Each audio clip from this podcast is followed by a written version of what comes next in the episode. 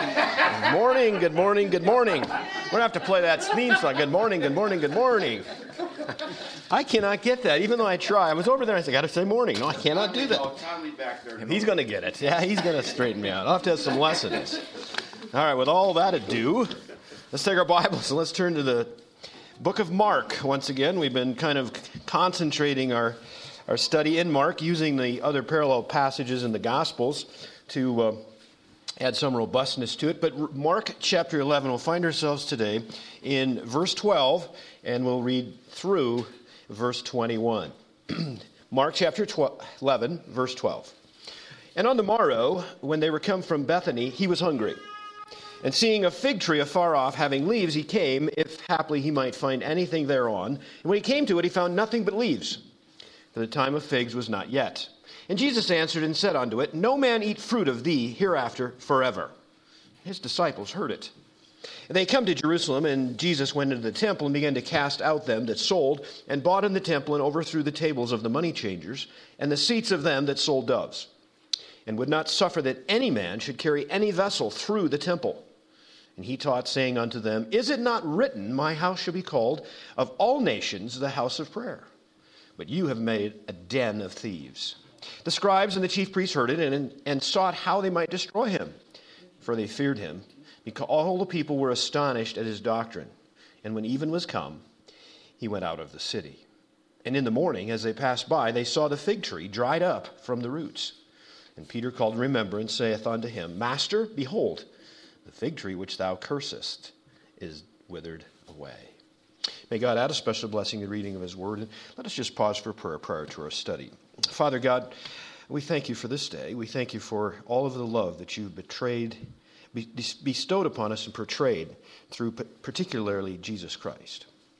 We would have no hope. We would not be gathered here today, Father, with any reason other than just some sense of a sounding brass, a, a tingling cymbal, Father.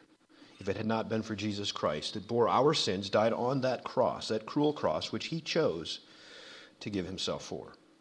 This week, this Passion Week, which Jesus is in the midst of, this being Tuesday, what a day it is. It will be a monumental day as he is doing battle with the place that you were the most interested in, and that was in this case the temple, the heart of Israel. Father, we are yours for these moments now. We had asked that the Holy Spirit would exclusively teach us, would take us where you want us to be. And Father, that you would change us we are open and yielding to you.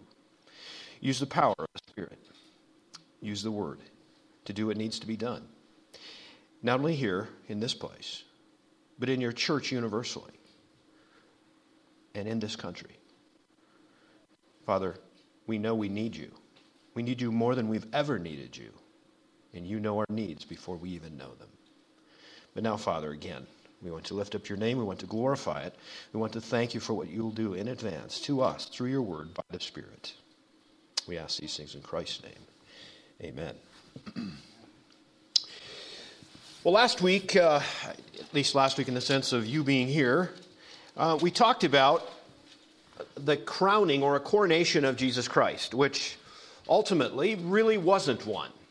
It was one that Jesus had arranged himself. He sent someone, the two disciples, to this little village in Bethphage and said, You will find a donkey and her foal tied to a post.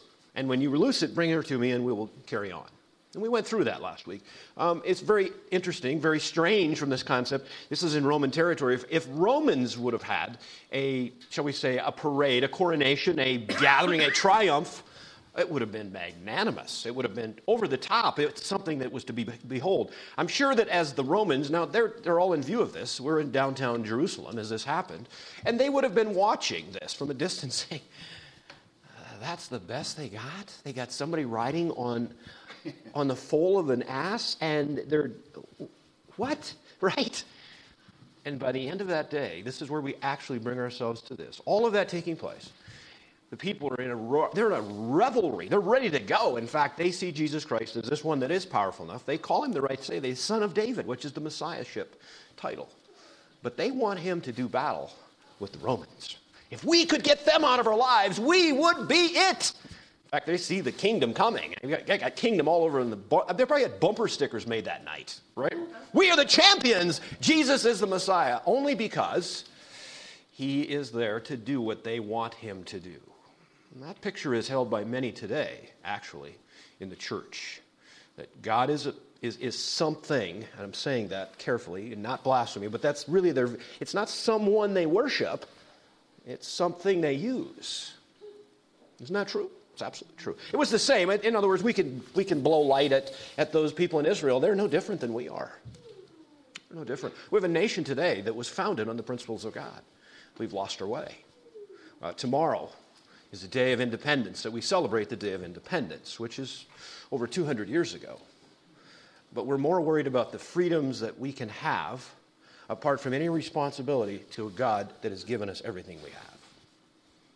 Uh, God's not nearly as, he's not nearly as interested in the condition of our checkbooks as he is the condition of our hearts. We find the same thing here. Jesus Christ, now, the next day, I, I want to get you in this moment. He goes back to Bethany, but we have to read this verse because it tells us exactly what's on Jesus' mind for this next day, which it seems to be, it would be Tuesday. Uh, even though it's, it's Palm Monday, if, if you, we, we, talked about that all, all last week. But let's go back to Mark chapter 11, verse 11. Jesus entered into Jerusalem. This is at the end, uh, he, this, the, coming in riding on a donkey, and he enters in Jerusalem. And where did he go? Into the temple. When he had looked around about upon all things, and now the eventide was come, and he went out to Bethany with the 12. That's where he spent the evenings of that Passion Week. We are in the last week of his life physically. He is now entrenched in bringing those final stages before he offers himself up as being the sacrifice for all mankind for sin for sin, the big deal that they couldn't conquer. He's come into Jerusalem, riding on, and this, I mean, this, everybody's excited. You can feel the fervor. There's hundreds of thousands of people in this city. It's potentially, it could have been millions. Probably five to six to seven times the level of normal occupancy, shall we say, because of the Passover. They're there for a reason. And now there's just, I mean, it's a massive entourage of people, pilgrims that have come to celebrate the Passover. And now this massive people is really getting surround are they're surrounding Jesus as being the king, the son of David. That, again, that messianic title. You don't want to miss that. They see him for the, they see the right name, but for the wrong purpose. Okay, so Jesus is first after getting off, he goes into the temple. Now, the temple, I didn't do my homework fully. I was thinking about while I was sitting at the organ, I didn't complete it. I want to know how big that temple is. It's big. And there's several courts. Uh, the court of the Gentiles, where a lot of his commerce, we'll be talking about as we go on. He would have, he would have assessed all of it. Didn't do anything that night. Mark tells us that. Matthew just boils right into it and said he did this. But here we are. He's assessing. What do you think his night was like? He obviously knows what's coming. He knows on four days later, he will be hanging on a cross for the sins of the people of the world. But he's got business to do. He's got things to accomplish. And he steps in to that temple, and I can't imagine, it doesn't say anything that he responds, but he saw everything that was back to the way it was of when he first came in his ministry. I want us to go back. I was going to do it later, but I think this sets it up. Let's go to John chapter 2. This is not the first time that he's done something to the temple, shall we say. John chapter 2, and uh, make sure we get our context. Uh, if I was going to ask you to all say, what was Jesus' first miracle?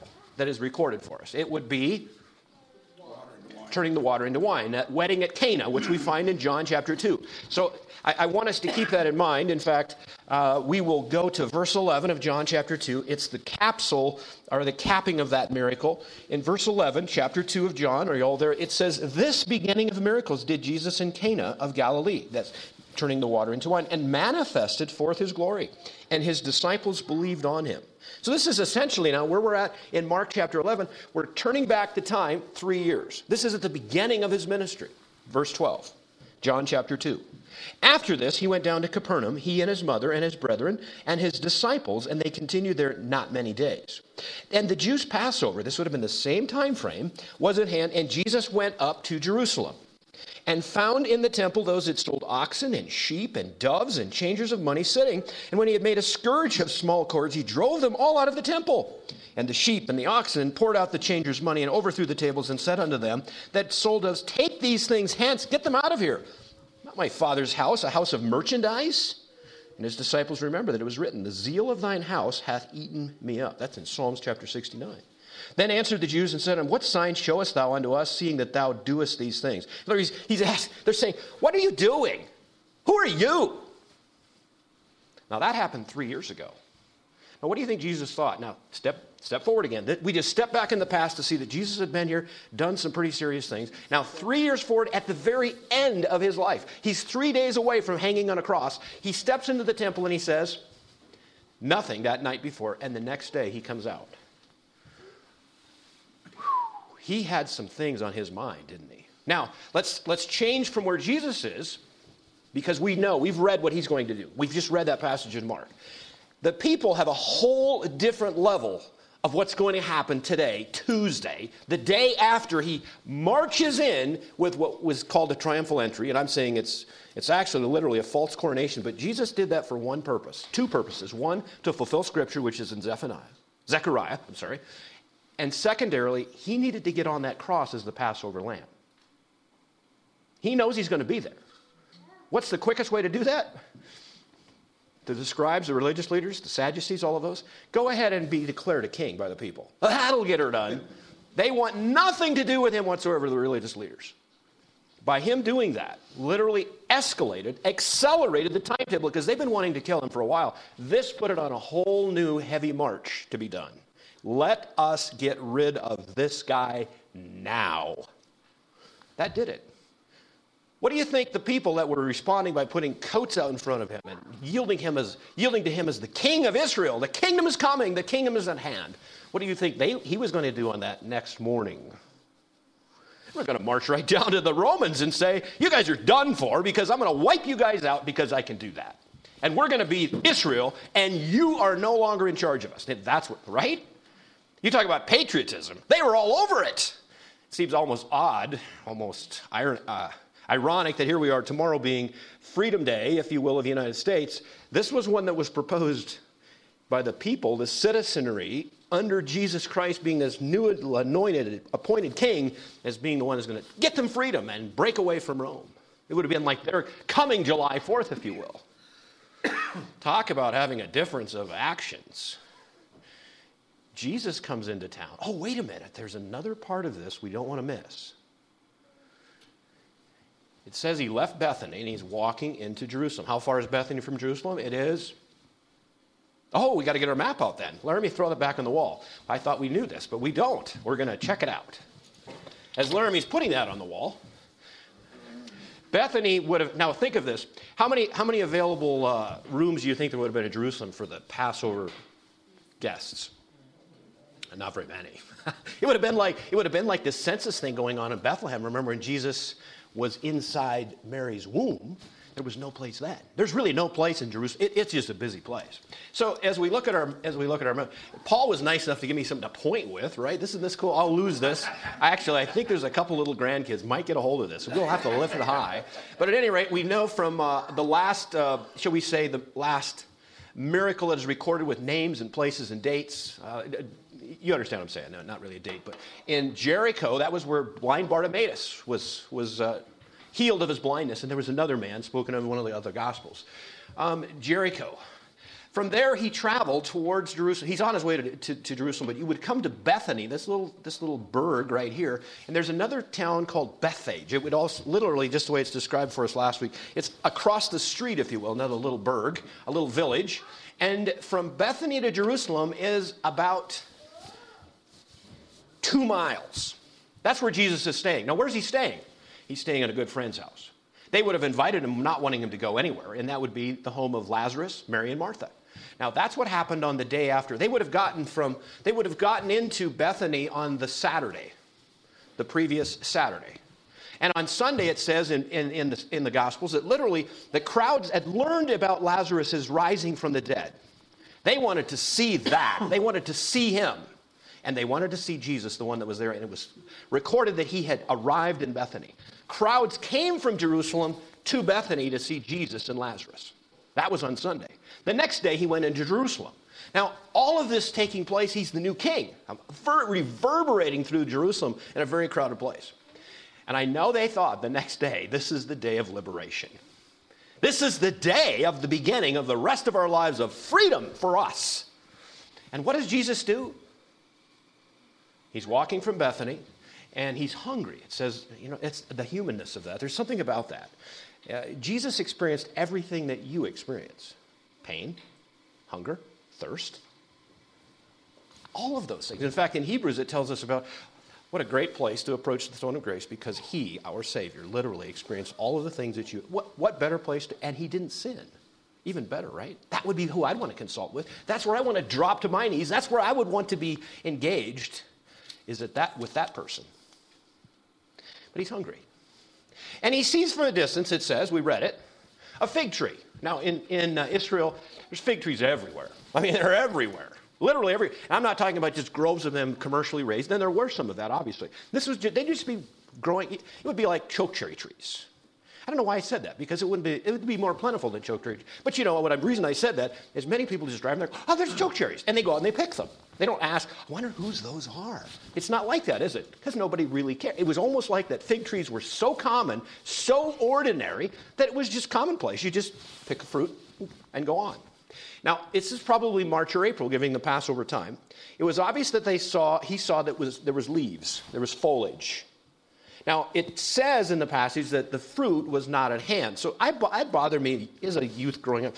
Now, wait a minute. Why would Jesus, now this, by the way, is the only negative, the destructive sense. If you want to call it a miracle, you can call it what you want, but it's got to be, there's something here, right? Why would Jesus go up to a tree and so he's hungry? And it would seem he's really, really pumped up emotionally. You can tell because of what happens later. Okay, we'll get to that. So he wants something to eat. And here's his fig tree. And in March or April, there would still be edible fruit, very immature, but edible. But the time of the real fruit is later because that's when it really comes on. And a fig actually produces two or three crops. This one would be very early, very immature. But he goes over to it, and that's the part. The full ripened harvest would be later. That's why it says what it says. But at this time, most fig trees, you could go over and dig through. Oh, there, there's a couple. They would be smaller, but edible. Okay? And he doesn't find anything. He just finds leaves. He, just like out of the blue says, You will never have figs for anyone, and walks away. It says the disciples heard it. That probably took them aback a little bit because this is the first time and the only time, literally, unless you would count the pigs, part of the, the demoniac that was, uh, that was actually was cast out. Of those pigs perished, but it was part of, I mean, it was a trade off. I mean, here's a man that was relieved of demons, right? This is the only, shall we say, single miracle that's destructive. And I read the last two verses of what we read just to show that it happened. The next day, Tuesday to Wednesday morning, they walk by the same tree and it's withered from the roots up. Now, why would Jesus do that? I mean, is he just ticked off? Is he having a crabby day? There's something behind it, isn't there? There's something behind it. There's something behind it. In fact, let's find ourselves, let's find another parable. Um, I think, let's go to uh, Luke chapter 13. Luke chapter 13. And this is another uh, situation that was, was, was earlier, a parable that he'd given. And let's see if I can dig into it. Uh, where is that at? Uh, verse 6, Luke chapter 13 and verse 6. It's almost like this was taught earlier in his, in his teaching in the three years, and then this, this, this finality, shall we say, which we read in Mark chapter 11. Luke chapter 13, verse 6. He spake also this parable. A certain man had a fig tree planted in his vineyard, and he came and sought fruit thereon and found none. That sounds familiar, doesn't it? And then he said unto the dresser or the gardener of his vineyard, Behold, these three years I come seeking fruit on. Now, did you see? That was significant. Three years. Why, why three years? Ministry. Aha! Isn't it amazing? Because he started the ministry, and guess what he did three years ago? We just read it in John. I'm leading the witness now. What did he do in John chapter 2? He cl- yeah, that's true. What did he do after he made the wine? He went into the temple and he cleaned house three years ago. Why did he do that? Why did he just hold that? Don't even answer. This is interesting. This is really, really interesting. There's an analogy here. This fig tree that he has just cursed in Mark chapter 11 is tied to something else. Let's keep going. Uh, I got to get back to my. Why do I wander around so much? Right? If I just stay here, it'd be easier for me, but I can't do that. Then he said on the dresser of his vineyard, verse 7, chapter 13 of, of uh, Luke Behold, these three years I come seeking fruit on this fig tree and find none. Cut it down. Why does it even take up space? And he answering, that's the gardener, said unto him, Lord, let it alone this year also, till I shall dig about it and dung or fertilize it. And if it bear fruit, well. And if not, then cut it down. And that's the end of that parable. It's like, and the point is, it's like it's just, it's, have you ever had those episodes of you're watching something and you get to the end and they just cut it off and say, see you next week? Ah, I hate that. And it's almost like this parable. The disciples are, would you please finish it? I mean, did it cut down or did it not get cut down? I mean, did it die or did it produce fruit? He didn't do that. You know why? Because Mark chapter 11 is a continuation of that. It's not bearing fruit. Who's not bearing fruit? He cleaned the temple, cleansed the temple three years ago at the beginning of his ministry. Guess what? When he walked into that place, the temple that is, the night of his coronation, quotes around it, and he sees it's exactly the same. I'm sorry it was too loud, but I can't help it. He would have just went, I'm sure that's what he did. And all night, that night, in Bethany, as he would have been with his friends, there was a stirring you talk about what the people expected. Jesus is going into Jerusalem not to take out the Romans, he's taking out the temple. He's taking out the religious leaders. He's showing where the real tyranny is. It's not the Roman government. That's with America today. I mean, we've got tyranny, oh, in a lot of places. Politically, it's a mess. A societal reforms should be, it's, a, it's enormous. You know what Jesus did with society reforms? He didn't even talk about them. Because the relationship with God is the number one most important thing in America and in Israel. It's no different. Well, there's a lot of motion here. I, I, I, just like, whoa. But it's true. If our relationship as a country between man and God is right, the man to man relationship takes care of itself. That was Jesus' whole message. That's why he's going to start where it needs to be started. We're not going to still go down to the Roman fortress. We're going to go to the temple because that's all messed up. That's where the corruption is. That's where it's totally messed up. I got to tone this back a little bit. Man, this is, you know what though? That's what Jesus felt that day. And that fig tree would actually be, could be a, passage, a, a name for a message. It's just leaves. There's no fruit. There's just fruit. There's no fruit. It's just leaves. Isn't that what the temple was? Isn't that what the religious leaders had been? Uh, isn't that right? It's exactly right. In fact, we're going to do a historic, we're going to go do a narrative, if you will, of the history of this temple. This temple right here where, where he stepped into. And I, again, I tell you what, anybody that tells me that Jesus is a wimp, someone that tells me Jesus is a nothing, I'm going to tell you something. I, I apologize for not finding the scale of this temple. It's huge. It's absolutely huge. In fact, this one right now that we're looking at would be called Herod's temple. And Herod had started on this project in 20 BC. He actually did not conclude it until 64 AD. So, this is why when Jesus stepped in and he said, This temple I will destroy and raise up in three days, that's why immediately they were mad. They hadn't even finished building it, literally. So for six, uh, for 84 years, this temple, this third one, if you will, we'll go back and work, work on our history, is under construction. It's monstrous. It's massive. It's Herod's temple. It's known as Herod's temple, which is not a godly man in any way, shape, or form. But he knew he could control the people through the temple. Isn't that exactly right? If the temple is corrupt, the leaders are corrupt. The leaders are corrupt, the people are corrupt. If the people are corrupt, the nation's corrupt. Did I could have plugged America in there, couldn't have I? If the church is wrong, do you see what I'm saying? It's all about the God man relationship. And here's Jesus, and he takes them on. He just goes in and cleans out. I, now, think of the size and scope of this. It's, I told you last week, I think it was, that in AD 40, one of the uh, uh, um, Jewish historians recorded there was 260,000 lambs that were sacrificed on that Passover day. 10 years later. How many visitors were in this town? Because it's thought many times that a lamb would be sufficient for a family or even a surrounding group that didn't have, of probably 10. So you're talking 2 million to 2, 2.5 million people. This is a big deal. The outer court, the court of the Gentiles, which was a place that Gentiles, anyone from any nation, we'll talk about that as well. There's something that God did at the very essence, the very beginning of his whole temple was the thing. It wasn't just for the Jews. For instance, if you were a Gentile, where would you go to worship in the world? Where would you go? Where would you go? Exactly. There is no place. It would be only what you could hear. I mean, we talked about, it was interesting, the one, the one that healed blind Bartimaeus in Jericho, his name was Jesus. His ancestor was a woman called Rahab. When Jericho was conquered, walked around that city, all of that, she knew something was different about those Israelites. There was something there. There was something that she knew was different. If you were a Gentile, you would have to look to God working with the Israelites. Any place in the world, that, that's where God was working. And actually, if I forget to do this, I think it's in uh, 1 Chronicles chapter 3, but Solomon is literally talking about building this temple. And God is giving him instructions. At the end of it, it said it's not only the court is for you, uh, the temple is for you, it's for all the nations to see what God is doing in your country. So, this outer court, coming back to the, to the context, the outer court, the court of the Gentiles, was a massive, massive place. Would hold tens of thousands of people.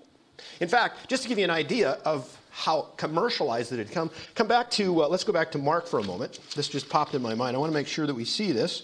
Mark chapter 11, and uh, I think it was 11. Where are we at? Oh, verse 16, uh, chapter, chapter 11 of Mark and verse 16, says, and would not suffer or allow that any man should carry any vessel through the temple. Now, think of the commercialization. You say, what does that mean? Well, actually, there was an east gate that was part of opening into the outer court of the Gentiles. And there was another gate out of there. And believe this or not, in the temple of God, which Matthew says it that way, it's, he says, Jesus says, the temple of God. This is what it should be. This is what it's supposed to be. Literally, there would be commerce coming through into the temple and back out, just going through commercial means. It's like a highway through the temple. Do you see why Jesus is ticked off? He is ticked off, by the way. He's angry, righteously. We struggle with that a little bit. When we get angry, what's the reason? A lot of times I'm angry for really dumb things. It has nothing to do with righteousness, right? Correct? We're like that, aren't we? You can all, we can smile, but Jesus was angry today, this day, as he was angry three years ago, in the same place for the same reason. And it had come back. I mean, how depressing would have that been? He cleaned it out once, changed it up, said, guys, get this right. This is what it's about. right? Oh, here we are. Well, let's talk about the temple. Where's the temple at?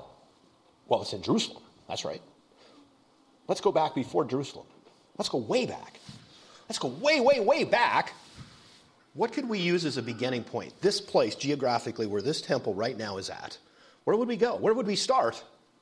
This may surprise you, may not. We'll have to start in Genesis chapter 22. So let's go back to Genesis 22 briefly, not to over, it's one of my favorite places to be, obviously. You know that. It's where Abraham responded with uh, obedience that is above and beyond anything I possibly can even comprehend at times. But he did because his faith was truly, completely in the words of what God had told him that he would have descend as the sand of the sea. So let's just dive in. There's only we're, we're, on a mission. We're on this branch to not go chase rabbits down every trail, but I want you to see the position geographically.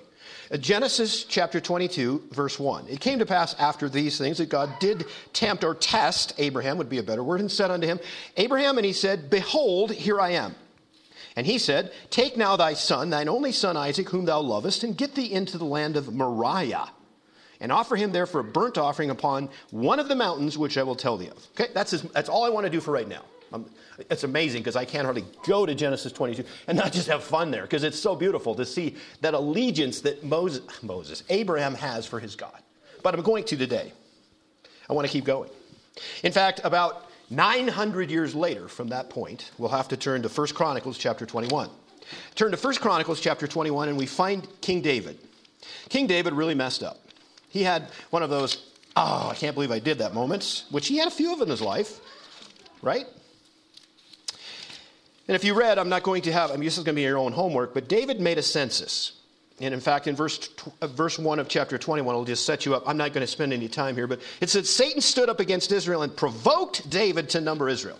David wants to know how many people we have in Israel. He wants to know everything about his people. He wants to know how many soldiers are, he wants to know all this. And he sinned because who are you really depending upon? It comes down to that. Is it, is it me, God, or is it your stuff? That's why God doesn't care about your checkbook. He really doesn't care about your checkbook. He's bigger than that checkbook. It's correct. How many people vote in an election based upon their economic situation? Very large percentage. Very large percentage. If your relationship with God is right, now I'm not saying you should, you know, you don't want to just not take care of your check. Don't misread what I'm saying. We need to be good stewards. But God is bigger than any checkbook. He owns a cattle on a thousand hills. There's nothing that He can't produce. I mean, if, if, you, can, if you can go to a Virgin Mary at probably 15, 16 years, 16 years of age, and He says, You will have a child. She's struggling. She should be struggling. This is crazy.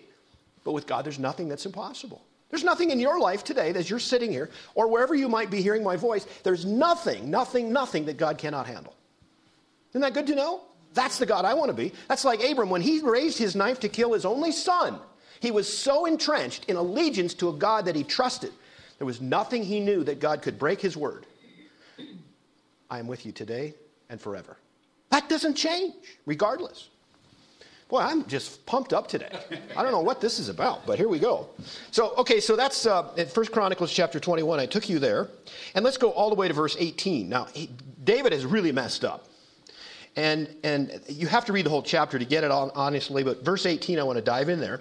Chapter 21 of First Chronicles. Then the angel of the Lord commanded Gad to say to David that David should go up and set up an altar unto the Lord in the threshing floor of Ornan, the Jebusite. Now, let's stop for a moment. Uh, what do you know about a Jebusite? Where would that be at? Where, would a, where, was, where, was, the, where was that site at? Yes, correct. So now it's interesting. He, now, we haven't named a place yet. But Ornan the Jebusite, he was supposed to go up. That's interesting again, going up to Jerusalem in this case. Let's keep going. So David went up, verse 19, at saying of Gad, which he spake unto the name of the Lord. And Ornan turned back and saw the angel, and his four sons with him hid themselves, but Ornan was threshing wheat. As David came to Ornan, Ornan looked and saw David and went out of the threshing floor and bowed himself to David with his face to the ground. Why? Well, he knew David was the king. Then David said Ornan, Grant me the place of this threshing floor that I may build an altar therein Unto the Lord thou shalt grant it me for the full price, that the plague may be stayed from me. And there's people dying because of David's census. Ornan said unto David, Take it to thee, let my lord the king do that which is good in thine eyes. Let give him the oxen also for burnt offerings, the threshing. He, he's saying, just take it. And David, verse 24, said, No, no, no. I want to buy it from you for the full price. I will not take that which is, ta- is fine for the Lord, nor the burnt offerings without cost. So David gave to Ornan for the place 600 shekels of gold by weight. And David built there an altar unto the Lord and offered burnt offerings and peace offerings and called upon the Lord. And he answered him from heaven by fire upon the altar of the burnt offering. And the Lord commanded the angel, and he put up his sword against the sheath thereof. And at that time, when David saw that the Lord had answered him the threshing floor of Ornan the Jebusite, then he sacrificed there. For the tabernacle of the Lord, which Moses made in the wilderness, and the altar of the burnt offering were at that season in the high place of Gibeon. But David could not go before it to inquire of God, for he was afraid because of the sword of the angel of the Lord. Now, you know from other, other circumstances that literally David was not allowed to build a temple, correct? He assembled the stuff. And God said, Because you are a man of blood, a man of war, your son, a man named Solomon, will really build that temple for me. Now let's go to Second Chronicles chapter 3. Let's go there for a moment. Second Chronicles chapter 3. This is about 20 years later. Second Chronicles chapter 3. And verse 1, I believe. Second Chronicles chapter 3. Here we go. Now this is going to start, things are going to start tying together right here. Second Chronicles chapter 3, verse 1. Then Solomon, David's son, began to build the house of the Lord at Jerusalem in Mount Moriah, where the Lord appeared unto David his father in the place that David had prepared in the threshing floor of Ornan the Jebusite. Just in case you didn't get all that, he t- lines it out again. So think of this. The temple that Solomon built was right at Jerusalem. It was the place that originally was where God asked Abram to sacrifice his son on Mount Moriah. And if that wasn't one of the most worshipful moments I know of, that first sacrifice that was there was a ram that was caught in a thicket after God had said, Now I know that your heart is with me. And he didn't, it wasn't God knowing it, he knew it all the time. But he provided. Remember that? Oh, I love that line. Uh, what, Dad, what are we going to see? I can't hardly not st- I can't stop talking about this. Poor little Isaac, right? Where's the, where's the sacrifice? And Abraham has a perfect answer. When you don't have any answers, the answer is the Lord will provide. Isn't that good? That's exactly right. And guess what? He's, he's thinking, oh, oh, whew, that was close, right? And all of a sudden, off his, I think it was to his right, I don't know. there's a, there's a ram stuck in a thicket. And there's, there it is. He provided a ram. That was the first sacrifice at this temple site that literally Jesus has walked into to cleanse. Isn't that amazing? Now, it would be built on Mount Moriah. The very highest point of that would have been I talked about the court of the Gentiles. The next one up would be the court of the women. And the next court, go through another gate, would be the court of the Israelites. And the next court was the court of the priests. And the next final place was the Holy of Holies at the very top of Mount Moriah. That's where only the priests could go one day out of the year to sacrifice for the people with atonement that one day. And if you think about this, four days from this day, actually counting Tuesday, coming back to the, to the, to the, uh, the uh, week, Passion Week, literally it's a Tuesday, and on Friday, the dismantling of that temple would begin. And it started on the top of that mountain. That veil was ripped from top to bottom when Jesus Christ died and said, It is finished. It was no longer necessary for a priest. You were directly to God because of what Jesus accomplished. Forty years later, the Romans demolished the entire temple. But I'm getting ahead of myself. Let's go back to our historical aspects of this temple. So let's just review really quickly. So, this temple site, Mount Moriah, is literally where Abram would have, I have to say, worshiped at a high level of degree, giving God everything that he was. There was nothing yielding. There was nothing to yield at that point. His son that he loved, it speaks of it in the scriptures. There's nothing he wouldn't give for God. That was, that was the original. You talk about worship. That's worship.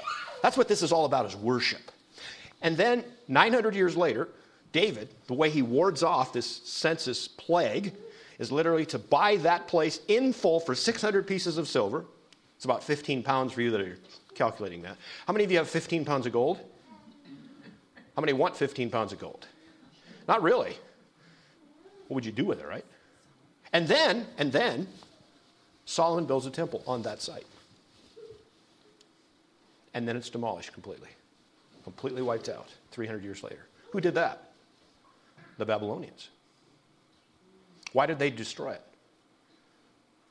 Because God told them to. Why did God tell them to destroy this temple that Solomon had built up and it was actually designed for a, shall we say, a key piece for all of the nations to come to. Don't miss it. They were, they were worshiping idols. There was apostasy. And God said, enough. In fact, you can go, we can track it through Deuteronomy. You can see in Deuteronomy chapter 28, this is the blessings and this is the blessings, and you don't do this, and there's curses and curses. Their whole temple was wiped out. Their whole life was wiped out. It's gone. They were drug off. But 70 years later, in captivity, because that's exactly what God predicted, it's exactly in Daniel, you can find it exactly there. Under Zerubbabel, they go back and they build a modest temple. This is the second temple. Okay? And you find it was completed uh, in Ezra chapter 6, verse 15. And it goes on.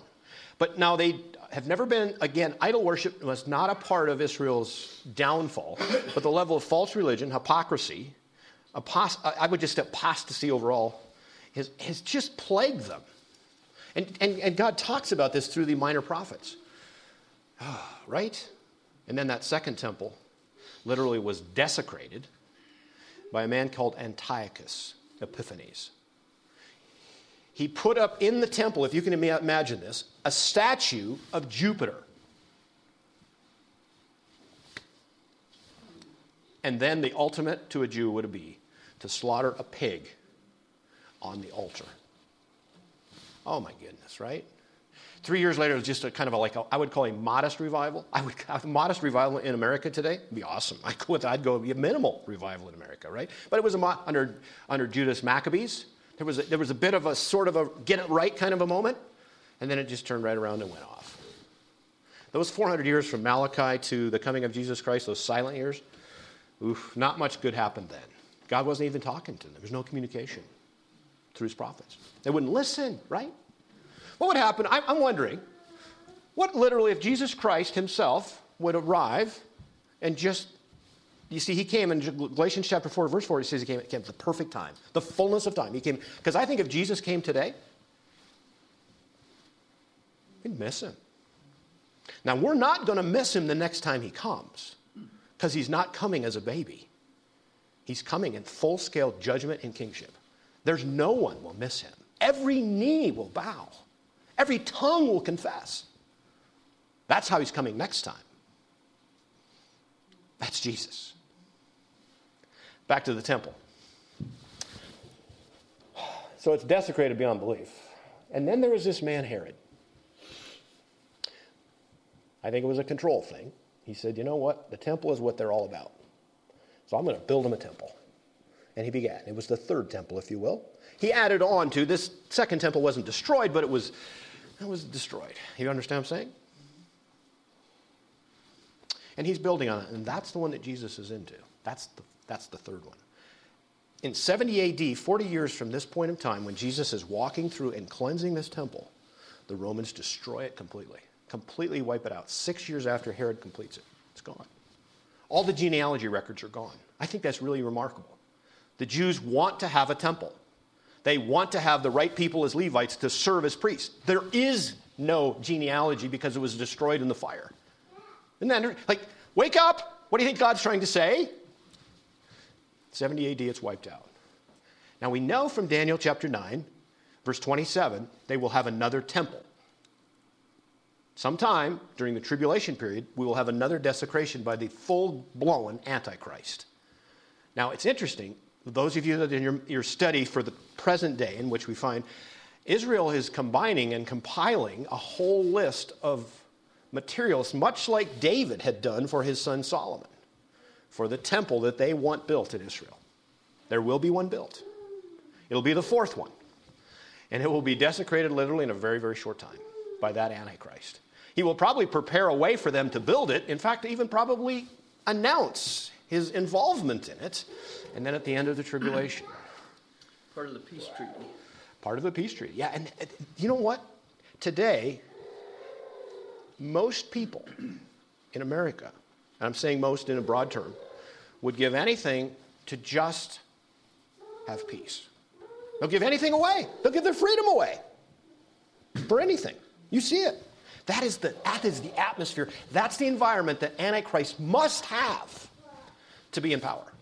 We are right there on the cusp of accepting the ultimate in Antichrist as a world population. Every country all over the world, you read the same things. They don't see the same thing that Israel did not see. Sin, the heart is the problem. Jesus isn't going to conquer the Romans, he's going to conquer a more formidable enemy called the heart, the wicked human sinful heart. That's the enemy. That's where he's going to be a warrior. Isn't that true? Now there is, there is a fifth temple spoken of in Ezekiel chapter 43. That's the one that will, that will be during the millennial reign. And it will be full of glory. That's where Jesus Christ will rule and reign from. That's coming. But the one that Jesus is involved in is number three, right here and before him. And I'm telling you what, it would have taken a man to clean this place up. What would be going on in this day during a Passover? Business, business, business. Money, money, money. Oh, money at a max. In fact, that outer court of the Gentiles, you know how much the Jews cared about the Gentiles? But zero. The Gentile, the court of the Gentiles is actually God's way of involving or in in bringing the outside world into experiencing what the Jews were, who they were worshiping. But now it had become just a place of business. Now, let's say that you, let's, Paul, let's say you journeyed from, uh, you were up in Galilee somewhere. It's a long ways away. And you've been preparing a lamb for the Passover for your family. In your family, you make this, this little trip, and you go, you're, you're, you're coming from Galilee. Let's just say you were at, uh, well, let's just say Cana. You were at Cana and you're traveling with the family. And of course, you wouldn't go through Samaria. No, you wouldn't do that because that would would pollute you. So you come on the west side, on the east, uh, yeah, on the, on the, uh, the east side. You come through Perea, and you may have even run into Jesus. It's hard to say. This massive people that are just gathering, right? And then they're following this this guy from Galilee. You don't even know. Just this Jesus guy. But you brought your lamb, traveled the, you know, traveled the whole distance, prepared, and you come into the temple, and there's a priest there right at the door and he says, Let me see the lamb, Mr. Kramer. I'm sorry, this lamb is not good enough. It has a blemish. Oh my goodness. What are you going to do? You going to go back home? No. No, they've got one for you. now, what you're going to do, though, because you're not going to take the little lammy home, you're going to trade your lammy in. And Sell it, to- and you'll, they'll sell, you'll sell it to Bill. But they've got one. And you know what it would normally cost? According to historical records, it's 10 times the amount of its value. So your lamb probably didn't bring hardly anything. It was a trade in. And they put it, you know, back to be recirculated to the next person that needs one. A little bit of whiteout. There's a little, yeah, yeah. Your lammy wasn't tagged, right? Ten times. Even doves, it spoke of doves, in Mark chapter 11. Uh, those people that were so poor they wouldn't be able to afford a lamb. A dove was another way of a sacrifice. In fact, think, of Joseph and Mary. Their checkbook wasn't much to talk about either, apparently, because when they made this, the sufficient sacrifices for Jesus, it was a dove. Well, get this a dove was worth about five cents. Unless you went and you didn't have one. At the temple, they had them for sale. Are you ready? Four bucks. That is, you talk about highway robbery. And it was like that in every aspect, every aspect of this temple degradation. Sounds like today. Money, money, money, money, money, money. Do you see why Jesus was upset? Oh, there was praying going on. Remember, we read that. That's actually out of uh, Isaiah, I believe. That my house is a house of prayer. Oh, there was praying. P R E Y I N G. And he wanted a P R A Y I N G. Just think of how different it was. What if you would have come in, uh, even thinking, I'm using Paul again as an example, he and his family had come. Why would you go to the temple during Passover? What would be, what would be some of the essence of that environment? It would be very solemn, wouldn't it? I mean, we're commemorating something that happened many thousands of years ago. I say many hundreds of years ago would be a better way to put it. But it was when we were delivered, we being the Israelites, from the, the tyranny of that Egyptian Pharaoh. And to know that that blood on that post, as the angel of death passed over, allowed us to be saved. That's what this is about. That's what Passover is. And to hear this, com- you couldn't have heard yourself think in this place. You can just get it. It's just, it's just wildly noisy and craziness because of the praying, EY. Think of Hannah. Do you remember Hannah? If I say the word Hannah, you remember her? She's in 1 Samuel. How would have this place been for Hannah to come and to have that reflective, kind of a solemn kind of talk with God about, God, if you would give me a son, I would give him back to you. You couldn't even have that conversation. You couldn't even have that. Right? See, it's not at all what we talked about. This is not what Jesus, this is not what God talked. This is not worship. This is ripping people off. It's a business. I don't know how he did it by himself. I, I, just, you don't see anybody helping him. I mean, did he just tell them to leave? But you can tell his action. There's action. He's throwing money tables over and he's telling to get this stuff out and he's chasing animals away. Yeah, in John chapter 2, it says he made a whip. The first time we know he did, and I bet just knowing him, he made another one. He probably brought one with him, right? Because the night before, I just can't imagine the emotions that must have went through our Savior, that holy, righteous God, the Son of Man, all God, all man, as he prayed, as he prepared for what was coming the next day to really do war on the thing that was really the enemy. My goodness. What a deal. What a monumental day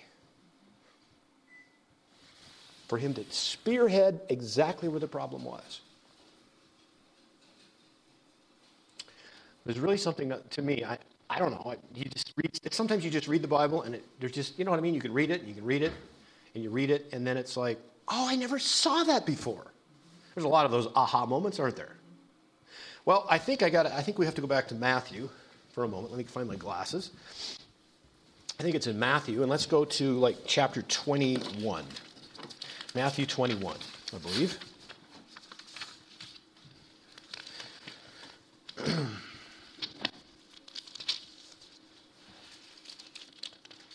and let's, let's, uh, let's read the same event from Matthew's perspective. Chapter 21 of Matthew, verse 12. Jesus went into the temple of God. Now, he, is, he says temple of God. As it should be. This is, this is really why the temple is there, because it is his temple. He cast out all of them that sold and bought in the temple, and overthrew the tables of the money changers, and the seats of them that sold doves. Now, how many of those? It says all of them. And he said unto them, It is written, My house shall be, a, shall be called the house of prayer, and you have made it a den of thieves. There's actually two passages. Isaiah, you might write these in your notes, you might check it out. It's exactly right. These are things that are fresh in Jesus' mind. Isaiah chapter 56, verse 7 talks about the fact of my house shall be called a house of prayer. Uh, Jeremiah chapter 7 talks about, you have made it a den of thieves. Think of that for a moment. Now, just think of that. I mean, we just cruise over those words. But this is the temple of God that he's entering, and they literally have treated it, and are, it's like a den, a hiding place for thieves. What? How can this be?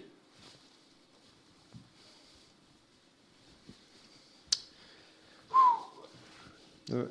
And then, and then just out of the blue, I mean, what do you think? Do you think there's some chaos going on in this place? He just clears the place out.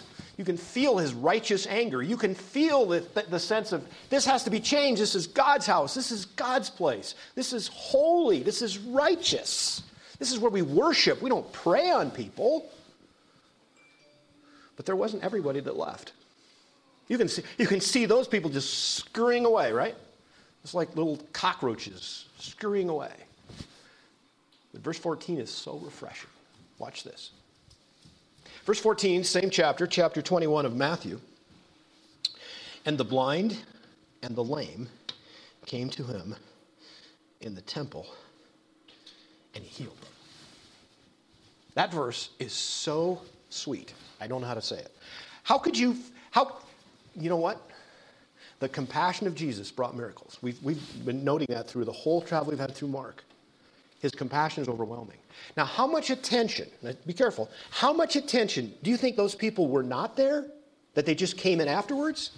No, they would have been where people were at. They would have been where all of these travelers and all of this hubbub and all of this commerce and all of this economy and all of this check stuff and cash, and because they're hoping to just have a little bit of a handout. How much attention did they get? In the house of worship. In the house of prayer, P R A Y, none. They didn't care about them.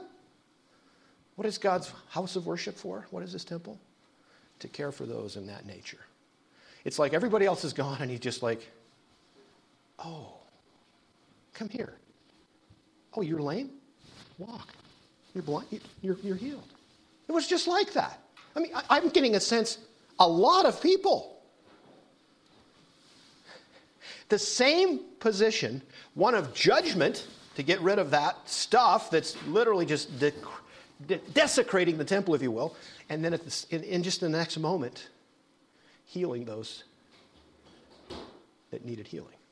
Isn't that what the church is for? Isn't that why Jesus died? And it even gets better. You know what happened the day before?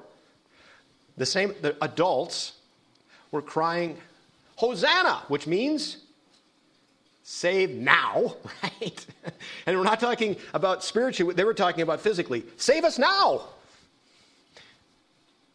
And there have been thousands of people claiming Hosanna to the Son of David. Watch verse 15. When the chief priests and scribes saw, now this is, this, this is crazy. When the chief priests and scribes saw the wonderful things that he did, mark that, saw the wonderful things he did. He's just healing people. And watch, and the children crying in the temple and saying, Hosanna to the Son of David. So now we've got, and the word is children are young lads. They're literally in the temple saying to this Jesus that just watched him clear the place, watching him lay, uh, heal lame and, and, and blind and sick people. They are saying, these children, Hosanna to the Son of David. They, as a child, saw who this really was. Now, they would have heard their parents possibly say it the day before. But where are the parents? I don't know. I know the children. Have you ever seen a child atheist? No. They're not born that way. There's, a, there's, that, there's that box, if you will, that's within them that God made them. And there's room in that box for God. You can take a two year old and you can describe a God that you can't see, a God that created everything, a God that is magnanimous in every way, shape, and form from a creation standpoint. And you know what? That two year old can get it. Can he? They can. Tell them there's no God because this has all just happened. That's crazy. Correct? You have to learn that. Here's these, here's these probably anywhere, I would say even five and six years old. We can't know exactly what the age group of this is described as children, but they're literally crying out, Hosanna to the Son of David for the right things. They're not fighting the Romans. He's literally healing people that are sick.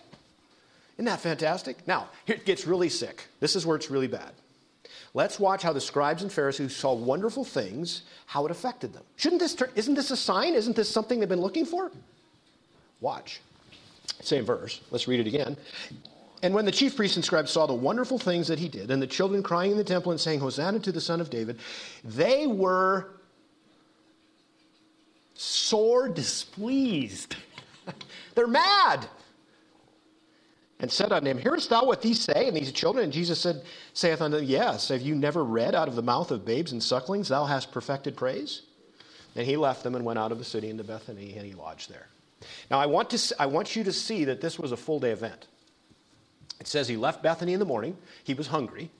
Probably went without breakfast. That would not be rare for Jesus. What would he have been doing while everyone was having breakfast? praying, more than likely. And that's a AY. He's praying. Early in the morning, he leaves. He's looking for something to eat. And we're not told that he ever did find something because he knew it would be a busy day. Can you imagine how much energy was required for that man, Jesus Christ, the Son of God, the Son of David, as described? And it's, it's time to go home when he's done. All day long, he's cleansed the temple and heal people and minister to people. What a day. That is a monumental day a monumental day. Gave him himself, but that's just the precursor. That is just what's coming. Because ultimately, in three days from now, he would be hanging on that cross. They would have raised their level of disgust to a level of where they wanted him killed.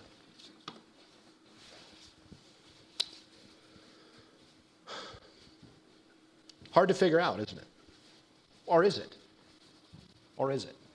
You see, the Romans weren't the enemies of the, of the, uh, the religious leaders. The Romans or any political party, whatever you, whatever you see as tyranny today in America, and there's plenty of problems. Don't, don't, don't misread me here.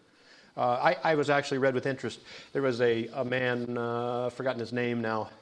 He just uh, celebrated his 100th birthday. He served in World War II.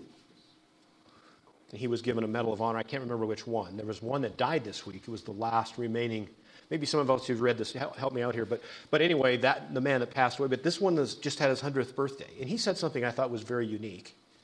It's very true. And at 100 years of age, for him to say, the nation that I fought for, the nation that I feel good about fighting for, is not the same nation it was. Now, he went to lay at the fact that we need more patriotism. Okay? That wouldn't be what Jesus would have said. Now, I'm not disagreeing with, with this individual. I'm not disagreeing with that. But Jesus went to the root. You see what I'm saying? Just like that tree that didn't have any fruit, it said, we read it in Mark chapter 11, it literally withered from the root up. That's the problem with America. It's not patriotism, it's our relationship with God. You see, good Christians make good citizens. Now, do I want you to be a patriot? Of course I do. I feel, I feel strongly about the flag that I will pay attention to and that I will yield to. It is my nation. I was born and bred here. This nation was founded on the principles of God. But it's not the most important thing. What is the most important thing is if I worship God. And when we as a nation, individual, worship God, the rest of the stuff takes care of itself. Like I was thinking, you go back to the beginning. In the beginning, God created the heavens and earth. That's where it starts. If you get that right, if you get that verse right, everything else flows together. Because then you've got a God, one that you worship, one that you adhere to, one that you totally bow down and have reverence to. Everything else takes care of itself. But we've got about 330 million people in the country. And a large degree of them are worshipers. Oh, yes, don't mark, don't mark. We were in Truth Seekers the other night, and we were dealing with someone asked, this is a question, we, nobody read their books. Okay? Imagine that. So rather than make a point of that, I said, okay, let's just have a question. Somebody just throw a question. Let's deal with a question. You know how that is. Nobody really, you know, it takes a while, right? You got to kind of warm up. So we ate some food and we kind of, well, okay, guys, we got, we got some time. What, what kind of question do you have? And one of, one of the kids said, What is paganism? I said, Let's deal with it. Let's get on it, right? Let's go for it.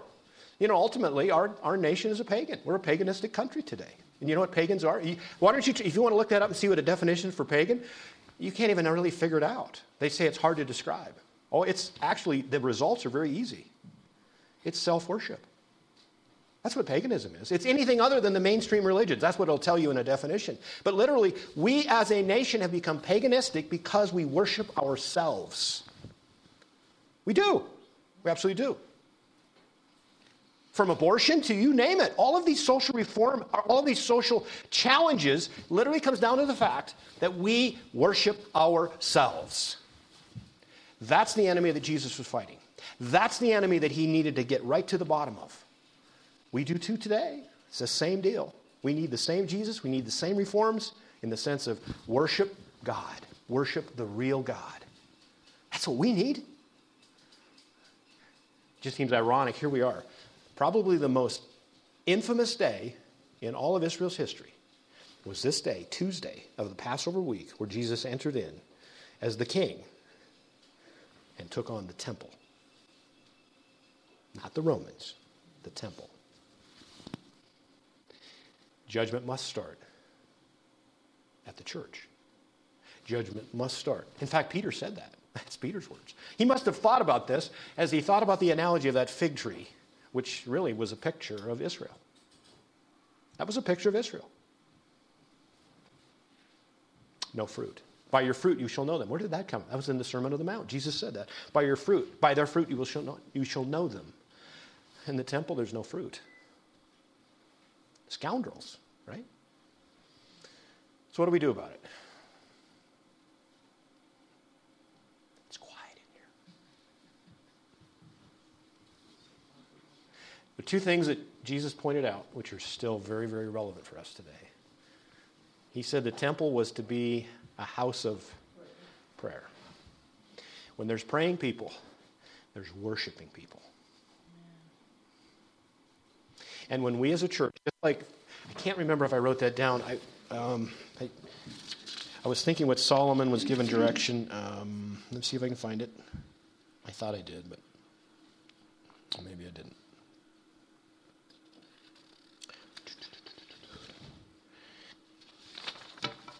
It doesn't, it doesn't, it doesn't matter.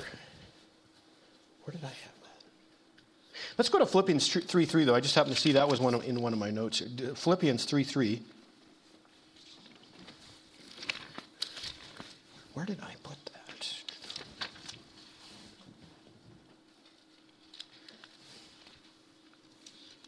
Oh, yeah, we're going we're gonna find it. We're going to find it. Let's go to Philippians 3 3, though, first. And uh, let's take a look.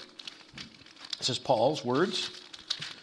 Okay, Philippians 3 3. You're all there waiting for me. Sorry. For we are the circumcision which worship God in the Spirit and rejoice in Christ Jesus and have no confidence in the flesh. That verse encapsulates what following Christ and following God is, right there. Worshiping God with no confidence in the flesh. Now, let's go back to 1 Kings, 1 Kings chapter 8. 1 Kings chapter 8. We'll be real brief here. You say you've never been brief. Okay, well, uh, we'll try. How's that? 1 Kings chapter 8. Let's begin at verse 29. 1 Kings chapter 8, verse 29. It says, That thine eyes, this, this is to Solomon, that thine eyes may be open toward this house, he's just built the temple, night and day, even toward the place which thou hast said, My name shall be there, that thou mayest hearken unto the prayer which thy servant shall make toward this place. And he goes on for this next verses and talks about how, you know, the heavens could, all of these things that are surrounding about worship. But now look all the way down to verse 41. Verse 41, same chapter, chapter 8, 1 Kings. Moreover, concerning a stranger that is not of thy people Israel, but cometh out of a far country for thy name's sake, for they shall hear of thy great name, and of thy strong hand, and of thy stretched out arm, when he shall come and pray toward this house. Did you see what that said? That court of the Gentiles, that outer part of the, was made for people coming from afar off because they had heard of and had seen what had happened in the nation of Israel. That is the same for us in America, people, or any place in the world. That people from afar off, those that are outside of Jesus Christ, should come and see the compassion, the love that God has for them through the church. That's how nations are revived. That's how reform takes place. Is that not true? If there was ever a day, it's today for us to pray more, to worship more, and literally the attraction that causes from those that are without the church. You can't, you, you can't get away from it. I, have spoke of a couple of uh, prayer requests that came uh, to me. There's people I work with, people I do business with. The one called me on the way to the hospital. Now, he didn't ask for prayer, but we know each other well enough to know that he knew I would offer prayer. You see, that's cool, isn't it? That's what this, that's, that's what we need. And it all comes from where? From worshiping God. Praying, my house of prayer. You couldn't even heard somebody pray in that place. Jesus cleared it out. That's what made him mad.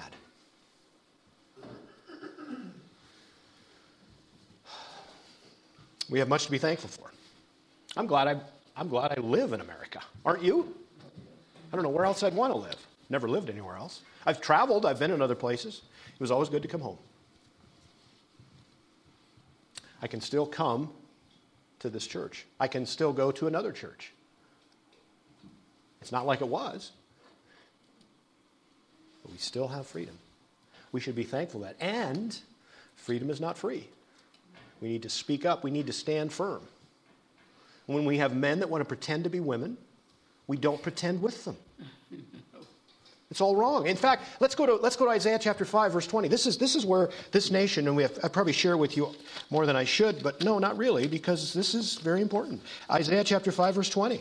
Listen to this. This, this is, this is literally something that's spoken of many, many, many, many years ago, and it's so true.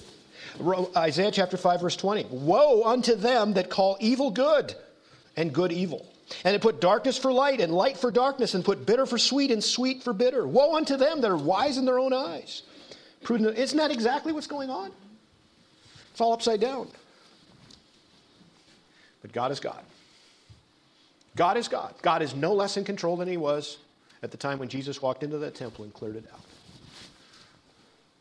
He's God today. Thank God he's God today. He loves mankind. He loved them enough for Jesus to die for them.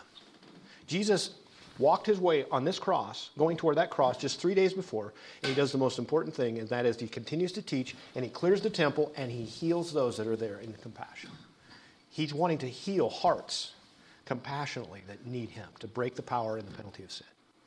That's our Jesus. Let's proclaim him in our lives. Not just verbally, but our lives. Speaking loudly for who he is. Let's pray. Father God, what a day that must have been. And not much is said, is said about the disciples. They listened to the words that Jesus said to that fig tree, which literally was an analogy of the temple, an analogy of those religious leaders. That there was destruction coming. They had been given ample time. It was literally a completion of Luke chapter 13 and verse 6. They would have no doubt been at the temple and watching Jesus do what he did. They would have been held in awe, I'm sure, even though some of them would have experienced it at the beginning of his ministry. But to see the passion that God had, that Jesus had for God's temple, they must have caught that. They must have seen how important it was that really evil that Jesus was trying to stamp out was not in the government, not in all of the social aspects and the societal problems, but its root was the fact that the people of Israel were not worshiping God. Father, heal our land. May we return to you. May we get a sense of the importance of worshiping and praying to you, the Almighty God. Father, take us and use us. We're here because we're at just the right time for just the right reasons, and that's to serve you. Journeying one step at a time, every one of us has a different journey. You have directed our paths differently, all surrounding around you, but we will reach people that only we were designed to reach. And it's not us, we're just giving the message. We're gardeners, if you will. Father, give us that courage, the strength necessary in a time which is more important than ever. Thank you for your words. Thank you for the Holy Spirit guiding and directing us with the word. Use them to make us even more like Christ. And we'll ask these in his name. Amen.